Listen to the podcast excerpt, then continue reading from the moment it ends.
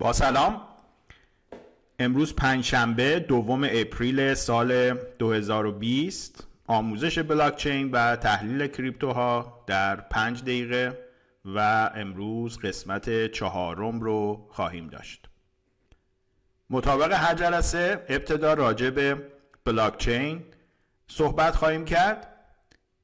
و در قسمت دوم راجع به تحلیل کریپتو و به طور اخص راجع به تحلیل بیت کوین در جلسه دوم این سری آموزش ها راجع به هاوینگ یا حالا هاونینگ هر دو استفاده میشه صحبت کردیم. گفتیم که ایجاد ایجاد و در واقع چاپ بیت کوین توسط ماینرها انجام میشه. همونطور که مثلا چاپ اسکناس توسط بانک های مرکزی انجام میشه در سیستم بلاکچین و به طور اخص در سیستم بیت کوین که یه سیستم proof of work هست چون ما سیستم های در واقع سیستم های اجماع یا consensus های مختلف داریم. در بیت کوین که سیستم consensus ش بر اساس proof of work هست ماینرها میان و بر اساس یک روش خاصی که حالا بعدا توضیح خواهیم داد بیت کوین رو ایجاد می‌کنن بیت کوین برای این ایجاد شد که پول مردمی باشه. برای این ایجاد شد که دسترسی عموم بهش باشه و برخلاف فیات های رایج دنیا حالا مثل همین ریال خودمون یا دلار چاپش وابسته به یک دولت خاص و به یک بانک مرکزی یا فدرال رزرو خاص نباشه. هر کسی با شرایطی بتونه اقدام به چاپش بکنه. اما مشکلی که این وسط وجود داشت مسئله debase شدن و inflation بود. یعنی اینکه اگر قرار باشه که همینطور بیت کوین هم مثل ریال دائم توسط بانک مرکزی چاپ بشه خب همینطور ارزشش پایین میاد و هی ارزش کمتری خواهد داشت. می‌دونید که چاپ پول توسط بانک های مرکزی یک نوع مالیات غیر مستقیمی هست که از همه گرفته میشه. و اصولا هدف آقای ناکاموتو ساتوشی ناکاموتو این بود که این اتفاق نیفته. یعنی اینکه ما خیلی به بانک های مرکزی اعتماد نکنیم.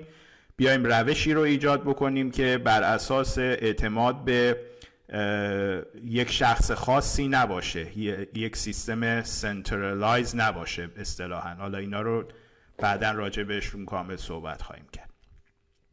از این جهت ما لازم بود که ماینر هامون رو محدود بکنیم و یک روشی که بتونه ماینرها رو محدود بکنه همین halving بود که ما جایزه ماینرها رو حدودا هر چهار سال یک بار. البته این چهار سال چون بر اساس بلاک هست به طور دقیق هر 210 هزار بلاک ما یک halving داشته باشیم جایزه ماینرها رو کم بکنیم تا این جایزه به سمت صفر بره و عرضه بیت کوین در واقع متوقف بشه بعد از یک دوره زمانی که دیگه inflation درش ایجاد نشه.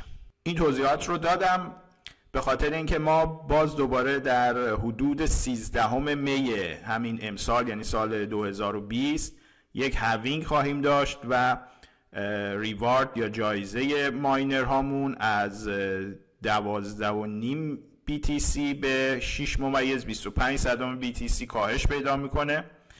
همونطوری که گفتیم این مسئله از نظر بنیادی برام مهم هست چون عمل ماینینگ رو یک مقدار از نظر اقتصادی کم صرفه خواهد کرد. یک سری از ماینرها دست خواهند کشید از این مسئله و این باعث خواهد شد که عرضه بیت کوین کمتر بشه و عرضه کمتر خب باعث میشه که تقاضا بیشتر بشه و قیمت بالاتر بره.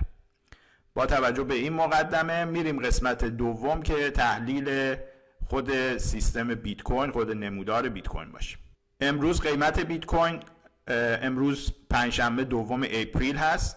قیمت بیت کوین حدود 6650 دلار. حالا یه مقدار بالا و پایین. چون در طی تهیه ویدیو هم قیمت خب به حال نوسان داره. نسبتا نسبت به دیروز ما حدود 3 درصد افزایش داریم. شاخص فیرنگریدمون افزایش پیدا کرده. اگه خاطرتون باشه دیروز دوازده بود امروز چارده هست.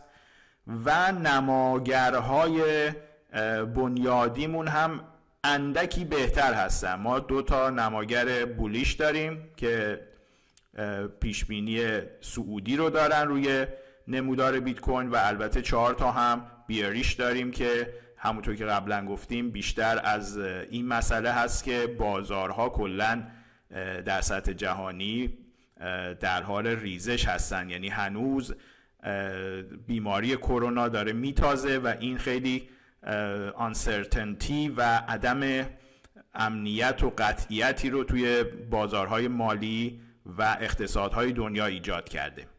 اما با نگاه به تحلیل الیوت سه تا easy positive و سه تا trend up رو می‌بینیم. ویومون که روی دو و چهار هست ریسکمون رو بالا می‌بره. ویو بهترین حالت روی سه هست. اینها رو بعدا توضیح خواهم داد.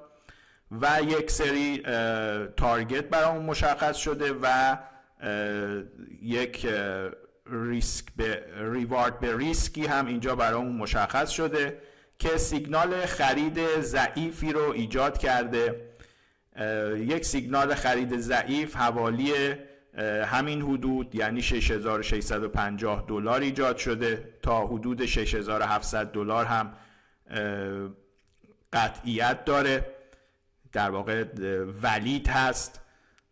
بعد تیک پرافیتمون حدود 7400 دلار و استاپلاسمون حدود 6200 دلار و نسبت سود به زیان یک ممیز 6 دهم حالا یا یک و نیم هست یعنی مقدار سودی که ما اگر ممکنه کسب بکنیم مقدار ریواردمون به نسبت به ریسکمون حدود یک به 6 هست که عدد نسبتا خوبیه. این عدد همیشه باید بالای یک باشه تا ورود به بازار رو برای ما توجیه بکنه. این ورود به بازار رو ما انجام میدیم. البته کاملا تست هست. یعنی به هیچ وجه با سیگنال هایی که ارائه میدیم لطفا وارد بازار نشید. صرفا قصد ما آموزش هست. می‌خوایم که آموزش بدیم که اگر در شرایط خرید قرار گرفتیم position رو چگونه باز بکنیم و بعد position رو چگونه مدیریت بکنیم. با تشکر از شما. تا جلسه بعد خدا نگهدارتون باشه.